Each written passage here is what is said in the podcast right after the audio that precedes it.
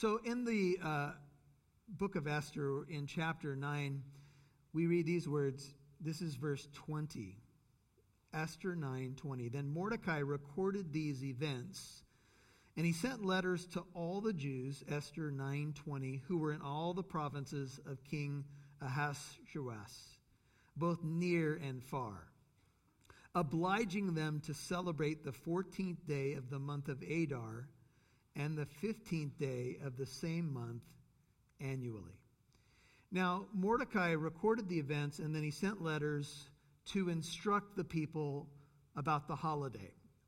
Now, if you think about the word holiday, it actually is a, a combination of words. It's holy and day. So even though I know in the in previous years when Christians have been, you know, uh, we've kind of joked and, and sometimes it's been serious that people get weird about saying Merry Christmas. And we we'd go into a store and they'd say Happy Holidays. And we, and we might say, oh, that's a bit of a cop out. You know, the real Jesus is the reason for the season. But, you know, I've, I've said to you guys in the past, and if you're new, I'll just remind you that to say happy holidays is another way of saying happy holy days, because that's the word. It simply means holy day. A holiday, or more specifically, a holy day, has a beginning point. There's some reason why it started. There's some reason why that date or those dates were set apart for people to commemorate an event.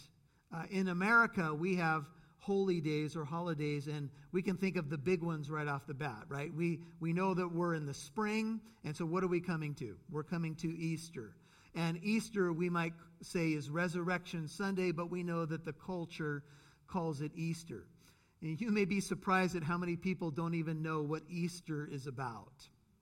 You'd be surprised how many people you could talk to, and they don't even know that the central meaning of that weekend of Good Friday leading into Easter is the resurrection of Jesus Christ. And for, you know, the Christian calendar, if I can put it that way, there's some major things that we celebrate. And, you know, as we move on in the year, we can think of Thanksgiving, and then we think of Christmas, and we can think of the reason why these holy days or holidays are celebrated. But wouldn't you agree with me that if we were to really examine our culture and maybe even some of our family celebrations, even as Christians, we'd have to admit that oftentimes the vertical aspect of many holidays is, is conspicuous by its absence, right? Sometimes we gather with family, and maybe there's a mixed multitude. Maybe you're a Christian and other families are not, or maybe you're new to all of this, and, and all this food's been prepared, and people come to a certain home in the family, and it's, you know, it's the obligatory prayer time, right? And uh, so now, are we going to pray? Well, it is Thanksgiving after all. Maybe we should pray. Maybe we should thank God, right? So people circle up, but they don't want the prayer to be too long because those mashed potatoes and the goodness of the gravy is coming into your nostrils. You're like, I can't wait. Make it short. And then they get one of the little kids to pray, you know, thank you, God, for my fork and my napkin and my little puppy. And they go down the whole list, right? Or, you know, you have an evangelist in the family and they pray over the meal, and then with your eyes closed and your heads bowed, if there's anybody here who has not met the Lord Jesus Christ, right? And they, they go into a gospel invitation and the whole thing. Praise God. Whatever you got to do, however the Lord leads you, right?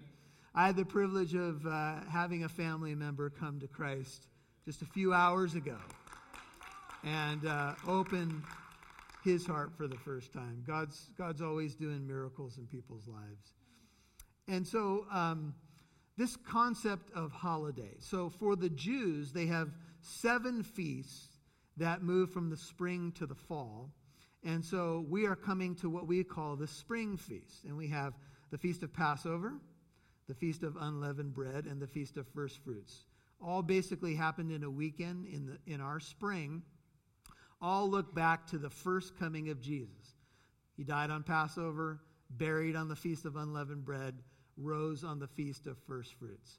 You move just a, uh, 50 days from first fruits and you get to the fourth feast, which is the Feast of Pentecost, right? And so we know that's when the Holy Spirit came upon the church, and uh, that was 50 days after first fruits. And remember, Jesus was ministering uh, about the kingdom of God for 40 days after the resurrection. And then he told the disciples to wait 10 days in Jerusalem, and then the Spirit would fall upon them. Well, the Spirit came 50 days after the Feast of First Fruits on the day of Pentecost, according to God's calendar. See, God has a calendar. They didn't pray the Holy Spirit down per se. The Holy Spirit came on the Feast of Pentecost because that was God's calendar. So he said, You wait, you wait till you, you're endowed with power from on high, and the Holy Spirit came in fulfillment of the feast. Now, there are three fall feasts yet to be fulfilled, in my view the Feast of Trumpets, you have uh, Yom Kippur, the Day of Atonement, and then you have Tabernacles. The Feast of Tabernacles is looking forward to the time when God will tabernacle among his people, when Jesus will come again but it also recalls God's presence with Israel in the wilderness. So these holy days or holidays can look back and look forward, and that's what holidays can do for us as well. We can look back at God's blessings, we can look forward to future blessings. Now, of the seven feasts of Israel that are recorded in Scripture, there's two additional feasts that would bring us to nine. One is called the Feast of Hanukkah, which happens in the time between Malachi and Matthew in the intertestamental period. And so that's the time when the Jews had uh, didn't have enough oil, but the oil, uh, you know, it, it stayed lit, the candelabra, and they were able to defeat those who were trying to desecrate the temple, and they cleansed the temple, and that's the Feast of Hanukkah. And the ninth one is what's before us, the Feast of Purim, which is in the spring. I was in Israel in 2006 and just about a year ago. And when I was, the first time I was there, we were there at the Feast of Purim, and we approached the Western Wall, where you can see on television often the Jews are there in their yarmulkes, and they're reading their prayer books and praying. And they're praying for the nation, and, and they're doing that. And so we were there for the first time, me and a buddy of mine, and we were a little hesitant to approach the wall because we wanted to make sure we did everything correctly. And we met a young man who was from New York, and he was visiting Israel, and he had been on a three day fast in honor of uh, the book of Esther or Purim. And I don't think it was a mandatory fast, but he was there. And we, we asked him, Hey, is it cool if we approach the wall? And he said, If you come in peace, you are more than welcome. And so we went up there, and you can stick a prayer request inside the western wall uh, ask God to, you could pray for somebody, and then there's, there's probably, I don't know, there must be tens of thousands of prayer requests stuck into the Western Wall. It's really interesting. And so this is a major holiday. Now, if you Google the Feast of Purim, you will see in Israel people are clothed in, uh, you know, costumes. They're, they dress in all kinds of, you know, royal regalia. Some of them are dressed like clowns and they just dress up, and it's a very festive holiday. But there was a season in Israel, because remember, Israel just became a nation again in 1948, when they returned to the land, but they were still reeling from the Holocaust. Certainly understandable. I read this week that in the Holocaust, one third of the Jewish population was killed. One third of the Jewish population of the world was killed in the Holocaust. When you have a holiday that's supposed to be joyous and celebratory, and yet you're coming off the heels of something so devastating. Uh, there would be Jews that you could talk to today, and they would say, We celebrate Purim, we celebrate this holiday in the book of Esther, but, but largely it's a horizontal holiday because there's a lot of people that don't believe in God. They may be agnostic, they may be atheists, but they, they are suffering and reeling from deep questions about where is God in these terrible times. And can you imagine being a Jewish person living for months and months under the evil decree of Haman, thinking that your whole family may be killed, and to have that lifted by a counter decree and be able to fight for your life and survive? That's what's happened. That's where we are in the book. And now, once the peace has come, once the enemies of Israel have been dealt with. Once they have achieved rest, they celebrate. Um, this is uh, in many places of your Bible, but I want you to turn with me to the book of Exodus for a second. the second book of the Old Testament, chapter 15. The children of Israel have come out of Egypt with God's mighty hand. He's done 10 plagues. He's opened the Red Sea with the blast of his nostrils, and he's blocked the way of the Egyptians. Uh, and then he opens up the sea, probably more than a million people cross, and then the sea closes on the Egyptian army, and they're all destroyed. Do you know where they, uh, they believe the Red Sea crossing has occurred? And some people think it's the Reed Sea, but they have found chariot, chariot wheels underneath on the bottom of the Red Sea. They can't move them, but there's coral that's grown on them they have chariot wheels at the bottom of the Red Sea where the crossing happened. How'd they get down there? I'd submit to you that the Egyptian army was drowned in the Red Sea, just like the Bible says. There's actually pictures that Ron Wyatt and his team uh, have taken of these chariot wheels underneath at the bottom of the ocean. They can't move them for a number of different reasons, but they're there. Now, after that occurred, here's what happens Exodus 15 1. Then Moses and the sons of Israel sang this song to the Lord and said, I will sing to the Lord, for he is highly exalted. The horse and its rider he has hurled into the sea. The Lord is my strength and song, and he has become my salvation. This is my God, and I will praise him. My father's God, and I will extol him. The Lord is a warrior, the Lord is his name. Pharaoh's chariots and his armor, he cast, his army, he cast into the sea. And the choicest of his officers are drowned in the Red Sea. The deeps cover them. They went down in the depths like a stone. Thy right hand, O Lord, is majestic in power. Thy right hand, O Lord, shatters the enemy. Now, in many holidays, what would happen is that songs would become associated with the holiday. In fact, the book of Psalms is the songbook for Israel during the festivals. And there are particular psalms that are sung at particular feasts. For example, Psalm 118 is sung during the Passover season. This is the day that the Lord has made. I will rejoice and be glad in it. Actually looks to the day that Jesus rides into Jerusalem on what we call Palm Sunday. And so the 150 Psalms within your Bible are actually the hymnal for Israel. And they will sing different songs from the songbook. Psalms are songs. And oftentimes, when you're reading through the Psalms, you'll see a heading. This was set to the music of this. And sometimes there would be music of the day that the words were put to by the psalmist into the, into the musical uh, uh, notes and so forth. So it's just interesting to think about that this is uh, Israel's history. In the book of Judges, they sing after a victory. It says, Deborah and Barak, the son of Abinoam, sang on that day, Judges 5 1, that the leaders led in Israel, that the people volunteered, and they said, Bless the Lord. By the way, we ask God to bless us, but you can bless him as well. You bless him by speaking well of him. It's the idea of giving him the praise due his name when you bless his holy name. Hear, O kings, give ear, O rulers, to the Lord. I will sing, I will sing praises to the Lord, the God of Israel.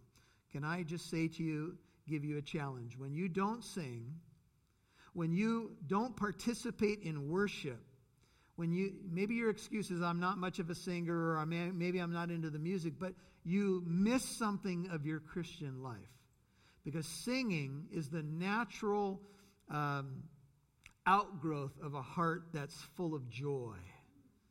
Uh, there should be music in your heart. We are to speak to one another in psalms and hymns and spiritual songs, making melody in our heart to the Lord. And so I think if you have a song in your heart, if you have worship playing in your car, instead of maybe the usual stuff that people take in, you will find that it will change your countenance. It will change your attitude. In fact, the Bible says that the Lord inhabits the praises of his people. Something happens when we praise the Lord. If you're still in Exodus, turn to chapter 12. As we look at the uh, Passover, the first spring feast I mentioned to you, this is chapter 39, uh, and it's telling the story of the institution of the Passover holiday. And they baked 1239 of Exodus the dough which they had brought out of Egypt into cakes of unleavened bread, for it had not become leavened since they were driven out of Egypt and could not delay, nor had they prepared any provisions for themselves. Now, the time that the sons of Israel lived in Egypt was 430 years. And it came about at the end of 430 years, to the very day that all the hosts of the Lord went out from the land of Egypt. It is a night to be observed for the Lord. For having brought them out from the land of Egypt, this night is for the Lord. Think of holiday. It's to be observed. The Hebrew root is shamar. We're to watch out for it, to remember by all the sons of Israel. What's your Bible say? Throughout their generations. All Israel throughout every generation is to remember this night. Flip over to Exodus 13, look at verse 8. And you shall tell your son on that day, saying, It is because of what the Lord did for me when I came out of Egypt. Why is this night different from all others? The child says to the parent on Passover. And the, the parent says, We celebrate this way. We have what we have on the table. We read the scriptures we read. We pray the prayers that we pray because the Lord brought us out of slavery with a mighty hand. Now remember that the Passover is a picture of your salvation because Egypt is a type of the world, Pharaoh is a type or a symbol of Satan. The children of Israel were in bondage to the taskmasters, a type of sin, a picture of sin.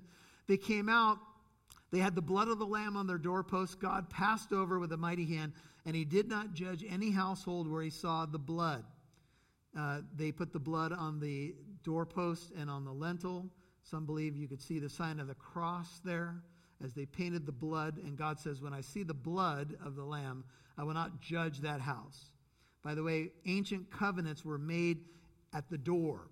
When a husband carries his bride over a threshold, it's kind of officiating or symbolizing, uh, making official or symbolizing the covenant. Covenants made at the threshold. God says, Paint the blood on the door, and if you're behind the blood of the Lamb, then you will not suffer my wrath or judgment. But if I don't see the blood, the firstborn is going to die.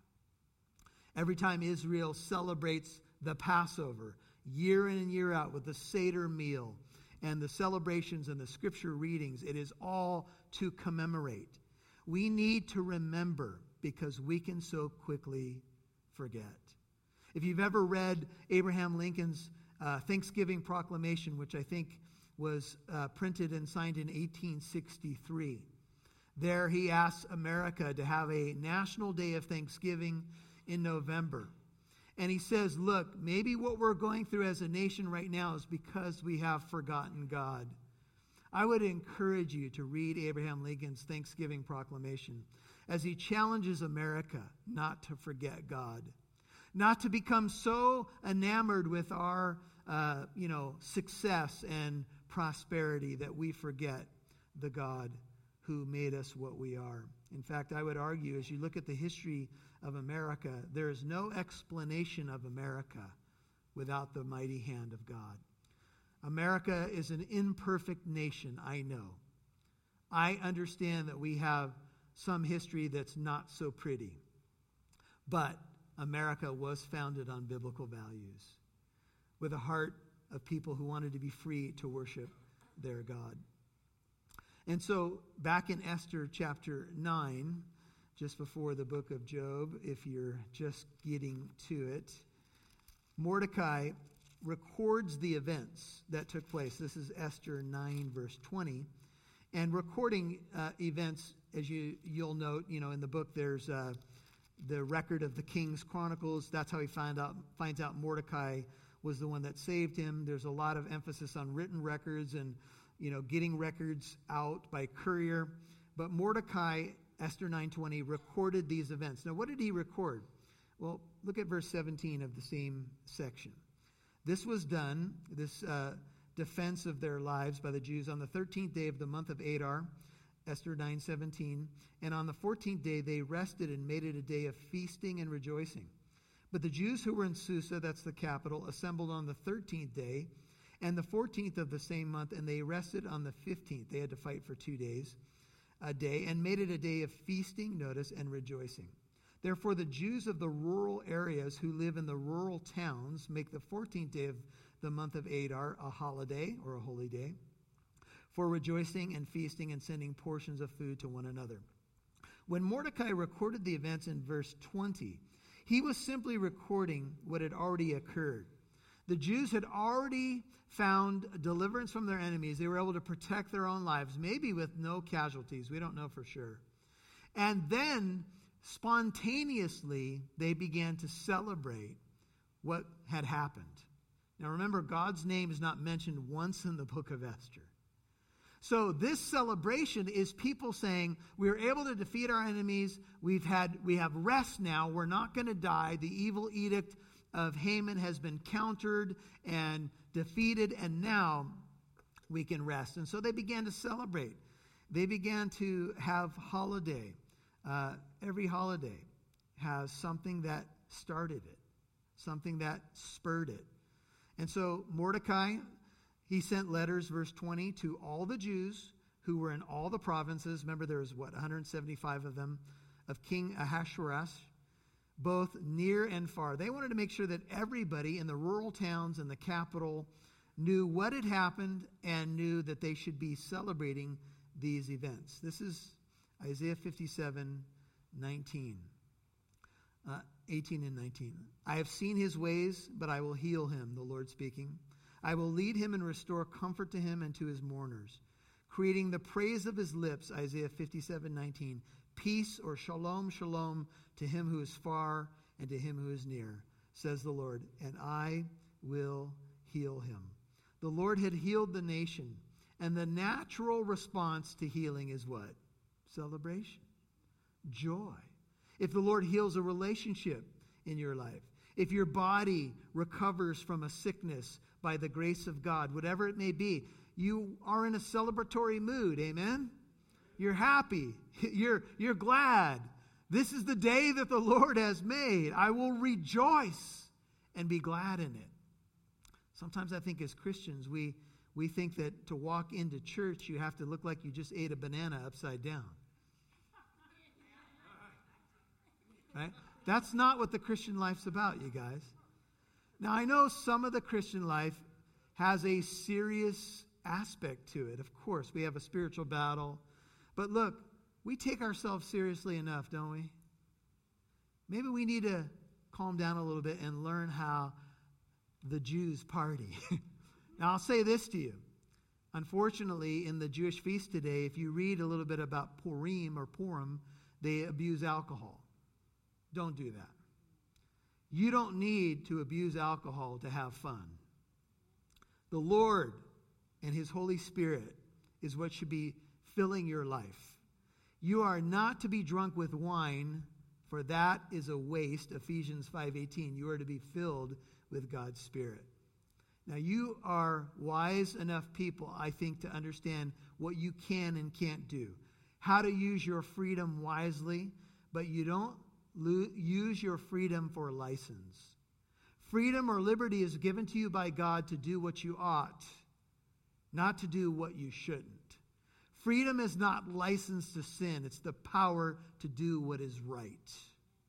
Freedom is about getting other people to the place where they can hear about the joy and freedom of Christ, too. It's not abusing your privilege or stumbling other people. Now, I want to show you one other passage that I think uh, has this theme of rejoicing and healing, and it's in Jeremiah, and it's written to the, uh, the captives with a promise of hope. So it's to your right. Uh, I would encourage you to turn here because I think you're going to want to see this and mark this. This is Jeremiah 31, and this is verses 10 through 14. Jeremiah 31, 10. Hear the word of the Lord. O nations, Jeremiah 31:10, and declare in the coastlands afar off and say, He who scattered Israel will gather him and keep him as a shepherd keeps his flock. 31:11. For the Lord has ransomed Jacob and redeemed him from the hand of him who was stronger than he. And they shall come and shout for joy on the height of Zion. They shall be radiant over the bounty of the Lord, over the grain. the new wine. Uh, all of the feasts uh, have to do with ingathering as well, or celebrating God's bounty in an agrarian culture where you had to grow crops to survive. Over the grain, the new wine, the oil, over the young of the flock and the herd. Their life shall be like a watered garden. They shall never languish again, hope for captives in a difficult spot. Then the virgin shall rejoice in the dance, the young men and the old together. For I will turn their mourning into joy, will comfort them and give them joy for their sorrow. And I will fill the soul of the priest with abundance, and my people shall be satisfied with my goodness, declares the Lord. So back to Esther, and all God's people said, Amen, because God's promises are good, and when He delivers us, rejoicing is uh, just really comes naturally. Purim, like uh, unlike the other feasts, was a spontaneous response from the people, encouraged by the leaders, the human leaders, as opposed to a feast that was Moses saying to the people, "You will do this." If you want uh, to see all seven feasts, read Leviticus 23. I don't have time to get into it tonight. But if you want to see all the feasts of Israel, Leviticus 23. Just read the entire chapter. But here, the feast comes from the leaders, and they oblige them, Esther 9:21, to New King James to establish among them that they should celebrate the 14th day of the month of Adar and the 15th day of the same month. And then notice it, it's, a, it's an annual celebration that they would never forget, that they would uh, honor the Lord annually. It's easy to forget, isn't it? We have, we have very short memories. We can forget what the Lord did for us six months ago and even six days ago. Do you find that sometimes the Lord's done something in your life, something incredible, something majestic, something miraculous, and then two, three days later, you can go through a tough spot and begin to question everything that you believe? In a matter of hours, sometimes. That's how much we need to be reminded. That's how much we need to be in Scripture.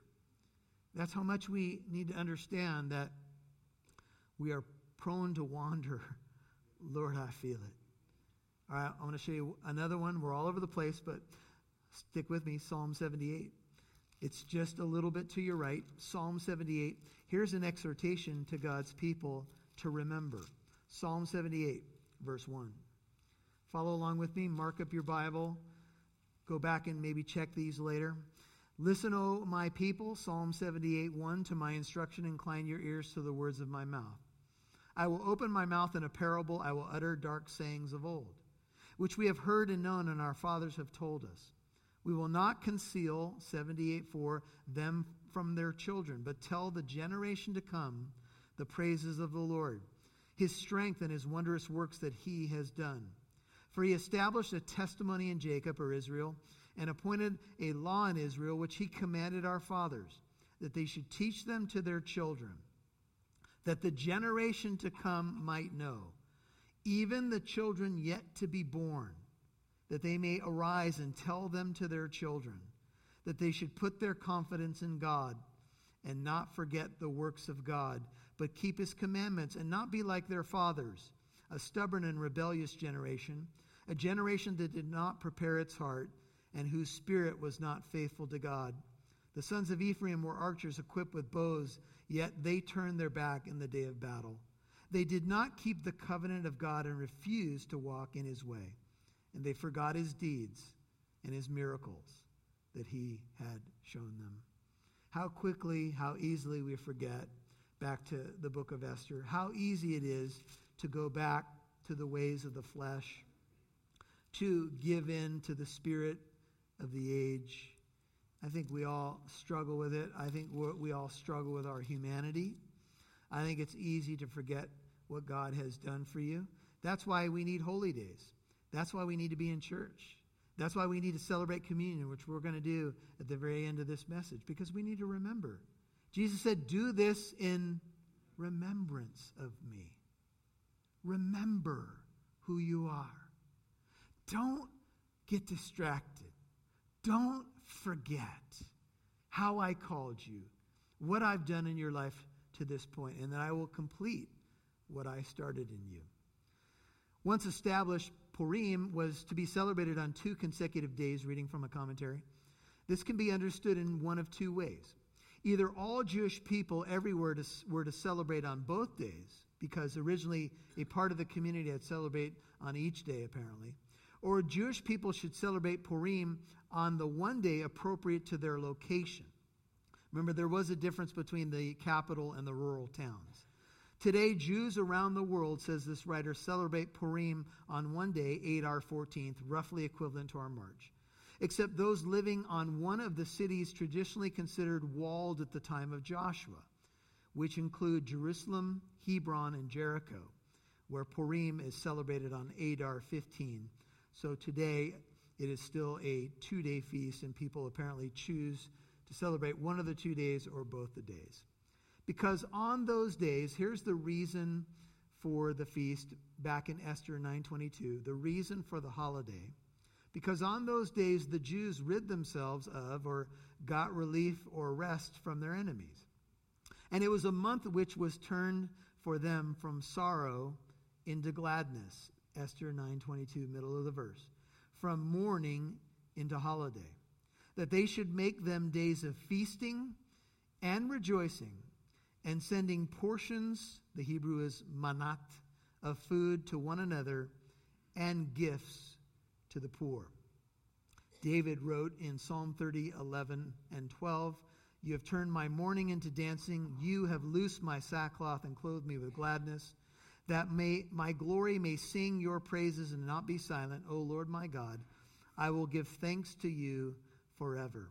This is why the holiday exists, because it was during that time and the Jews actually celebrating the holiday on the days of relief, not the days of battle.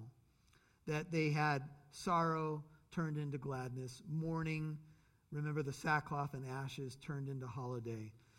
The days are for feasting and rejoicing and even sending portions of food to one another and gifts to the poor. Why, why do you include the poor here? Well, I want to show you one other that you'll find interesting. It's in Deuteronomy 16. And this is uh, a commentary from uh, somebody named Firth.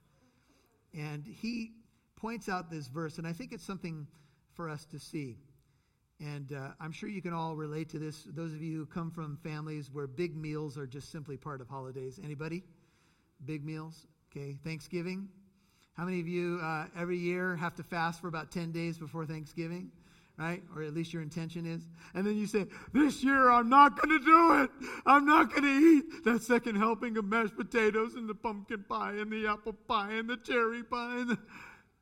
and then I'm not going to eat the turkey sandwich a little later when I said I'd never eat again, but two hours later I'm looking for a turkey sandwich.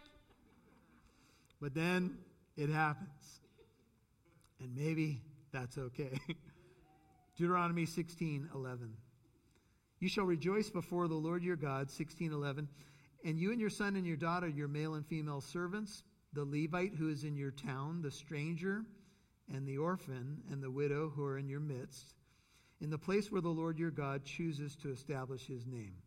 You shall remember that you were a slave in Egypt, 1612, and should be careful to observe these statutes. You shall celebrate the feast of booths or tabernacles seven days after you have gathered in from your threshing floor and your wine vat. And you shall rejoice in your feast, you and your son and your daughter, your male and female servants, the Levite, the stranger, and the orphan, and the widow who are in your towns. Seven days you shall celebrate a feast to the Lord your God in the place which the Lord chooses, because the Lord your God will bless you in all your produce and in all the work of your hands, so that you shall be altogether joyful. There's some more instruction there about the major feast, but you get the point. They were instructed to include the poor, those who were maybe not as well off, back to Esther, and we'll finish it, in their celebrations. Have you considered that? Have you considered widening your table at holidays? Some of you do that. Some of you have opened up your home to maybe people in the congregation who don't have a large family. They, they, all their other families out of state. Maybe a widow. Maybe uh, somebody that you know that you know, doesn't have anywhere to go. They don't have family close by. They don't have all the things that maybe you have. And you, you do something very biblical when you do that. You say, hey, hey, do, do we have plenty of food at our family celebrations? Yes, we do. How about we open up our table? How about we let somebody else into the circle of our tradition? Tradition, right? How about they get exposed to our prayers in our lives? Uh, there's a book that's out right now called The Gospel Comes with a House Key. And the author is basically saying that if we want to win our friends and family and communities to Christ, maybe we need to start opening up our homes more. Because hospitality is not just opening up your home, it's about opening up your heart. And so the Jews, 923 of Esther, undertook what they had started to do, what Mordecai had written to them, Mordecai encouraging them to remember and celebrate. For Haman, the son of Hammedatha, now we get the details of the holiday. This is what happened. The Agagite, the adversary of all the Jews, had schemed against the, Jew, the Jews to destroy them, Esther 9.24. And it cast Pur, that's where we get Purim, Pur singular, the im is the plural, Purim. That is the lot. Pur seems to be a Persian word brought into the Hebrew Bible. That is the lot. That's a, a different word, but same idea. See, when Haman wanted to kill the Jews, he basically rolled dice, the dice of the old days. And what they would do is they would practice something called divination. Have you guys heard that term before? Divination means you try to divine something from the gods. Divination is condemned in the Bible. Uh, you are not to divine or use witchcraft or omens, but people will do that. And so, what they would do is they would cast lots, and they thought the gods or goddesses would answer them by the fall of the lot or the die. But Proverbs 16:33 says the Lord ultimately controls everything. So when Haman rolled the dice to pick the perfect day to destroy the Jews, God reversed it and flipped it on his head because God could flip the dice over whenever he wants to. Because he's sovereign, and the book of Esther is about the providence of God, the sovereignty of God, that he is in control, even when it doesn't make sense, even when it hurts. You know, I mentioned the Holocaust and the Jews in Israel. I mean, that's, that's a tough thing. But we know in the Bible, God used Babylon and Nebuchadnezzar to uh, destroy Jerusalem and take his people into captivity for 70 years. We know sometimes God has allowed things. I don't understand why. But now, you know, uh, the nation is there, and even, you know, coming this week, they're going to be celebrating. See, he cast a lot to disturb them and destroy them, but when it came to the king's attention, now this would be King Xerxes or Ahasuerus, but some authors have pointed out that the way that this reads is not necessarily exactly how it went. Maybe Mordecai is trying to get people to see that another king, it came to his attention. I'll let you chew on that. He commanded by letter that his wicked scheme, that is Haman's, which he had devised against the Jews, should return on his own head and that he and his son should be hanged on the gallows. Uh, authors are quick to point out that when the Jews celebrate, they are not really celebrating the demise of somebody, they're celebrating the deliverance of God. You see, we struggle with if, if, if an enemy, we're supposed to love our enemies, gets dealt with. You know, uh, when Saddam Hussein was hung, you know, some people were having parties. And some people, some Christians were questioning that and saying, uh, sh- should you be doing that? Should, and, you know, people were pulling out Bible verses from both directions. But the Jews' celebration of Purim is because God delivered them. They're not so much that, yeah, we got Haman and Haman got his. Certainly that's part of it. But it's God rescued us. He delivered us. He is my tower and my defense. When we celebrate Christmas, we are celebrating deliverance through the cross of Jesus Christ when he grew up to be the God, he grew up to be the man that would die on the cross. He is the God man, but he was born into the world to come and rescue us. You will notice that the focus is horizontal. The people, you know, told by Mordecai to celebrate, sending food to one another. Not a whole lot of vertical focus here on God and so forth, but maybe when we see it came to the king's attention, maybe at least we can see another layer there. That the king of the universe, the king of kings and lord of lords, was watching over his people. In Luke 2:14, we often hear this verse, "Glory to God in the highest, and on earth peace, goodwill toward men." Well, the actual translation that's probably better of Luke 2:14 is this. Glory to God in the highest and on earth peace to men on whom his favor rests. Christmas is first of all vertical. It's a peace that comes from God to us. We have peace with God through our Lord Jesus Christ. But that vertical reality should spill over horizontally. We should have goodwill toward people. Amen? Now, the verse more accurately says, with whom God is pleased. It's about peace from God to man, not man to man. However, once you have peace with God, shouldn't you be an ambassador of peace to others? So Christmas is about both. It's not just a vertical focus, although that I would argue is the main focus. It's also being good to others. Listen to this H.G. Wells. The time has come for me to recognize my life, my peace, I cry out. I cannot adjust my life to secure any fruitful peace. Here I am, 64, still speak, seeking peace. He closes. It is a hopeless dream. Everyone desires peace. When asked by an interviewer what he desired most, well known actor Harrison Ford replied, Inner peace. Peace, says one writer, is the brief, glorious moment when everybody stands around reloading. Close quote. That's a bit scary. Our world is filled with people in turmoil inner turmoil, external turmoil, people who don't know what to do with their guilt. They don't know what to do. Sometimes they don't, they don't even know that's what it is, but it's become a weight that they carry around and drag around like the shackled chain in Ebenezer Scrooge as his partner carried around the chain. You see, holiday is celebrating peace. When we celebrate Christmas and Resurrection Sunday, we celebrate the fact that God has defeated our mortal enemies of sin and death. We have peace with God through our Lord Jesus Christ. You see, this book is about ordinary people and the fingerprints of God in their lives. And perhaps, maybe you've come to this moment in your life for such a time as this. Because the same God who worked in the book of Esther lives in you.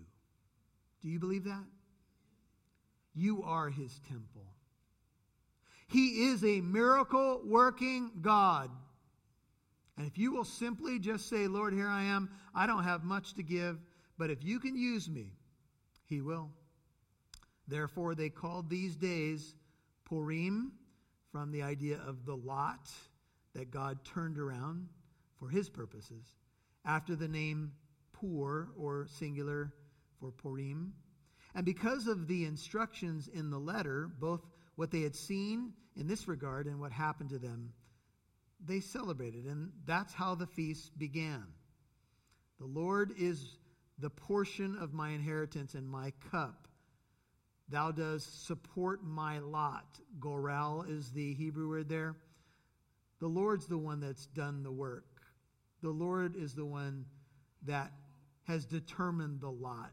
You know, in our English, we now have the idea of a lottery. That's where some of this, these concepts come from. Where there's, you know, something is entered into and numbers are chosen to determine whether or not you can win. How many of you, how many of you have been praying about it? You can win the lottery. Oh Lord, if I could just You, have you prayed this? If I could just win the lottery, here's what I would do to help all these people, including the Sisters of Mercy, the, the people of the, all the poor people. I, after I, I have a few things I'm, i want to buy. But if those people could just show up with the balloons and the check, everything would be good. And then you hear stories of these lottery winners. Oh my goodness. It's not always pretty, it's not always what people expected. It's not always what we thought it should be. Do you know, technically speaking, the lot that you have right now is from the Lord. Where you are, where you live, your job, your spheres, your circle of friends, your gifting, the Lord has given you stuff. And He says, Now, would you be content with what I've given to you? Oh, I'm not talking about not having goals and dreams. I'm not talking about not having vision. I'm not talking about not being a driven person and doing everything you can to do well and invest and all that. I'm not talking about any of that. I'm saying, do you have an inner contentment that the Lord is in control of your life? And he does ask something of you, even in his providence. And here's what it is very simply Will you just say yes? Will you just say, Lord, since you are on the throne, you, God, I'm not. I want to follow you. You put me here. I'm going to trust that you're sovereignly on your throne, and I want to do what I've been called to do. This is my lot. You're in control. Help me to do the best I can do with what's before me. If I have open doors to other things, I will pray about those things. But how about not looking past the blessings that are right in front of me and taking advantage of what I got now? How about not buying into the American lie that you got to have just have the next thing and the next thing to be happy? And how about counting your blessings now? How about going on a little holiday? How about saying, Lord, regularly each week I'm going to take some stock of how you have blessed me, what you have poured into my life, the gifts that you have given to me, the friends and family around me, and I'm going to be a thankful person. You know what? The last few weeks I've been just asking God to give me joy. That's simple. Lord, give me your joy. I want to be a joyful person. And I don't always feel it, so you're going to have to give it to me. Can I get a witness? Even, you know, before I've had coffee, give me joy. Come on. Can I hear it? Can I get a witness anyway? So the Jews established and made a custom for themselves and for their descendants and for all those who allied themselves with them. Apparently, it's even those who allied themselves who were pagans. Remember, we've been grafted in, and, you know, uh, salvation is from the Jews. God's chosen people. We've been grafted in as Gentiles, those who allied themselves with them. The holiday, then, as I take it, was not just for the Jews, but those who were allied or, if you will, grafted in. Consider that. So that they should not fail to celebrate these two days according to their regulation and according to their appointed time every year, annually. And so, final verse. These days were to be remembered and celebrated throughout every generation, every family, every province, and every city. And these days of Purim, or Purim, were not to fail from among the Jews, or their memory fade from their descendants.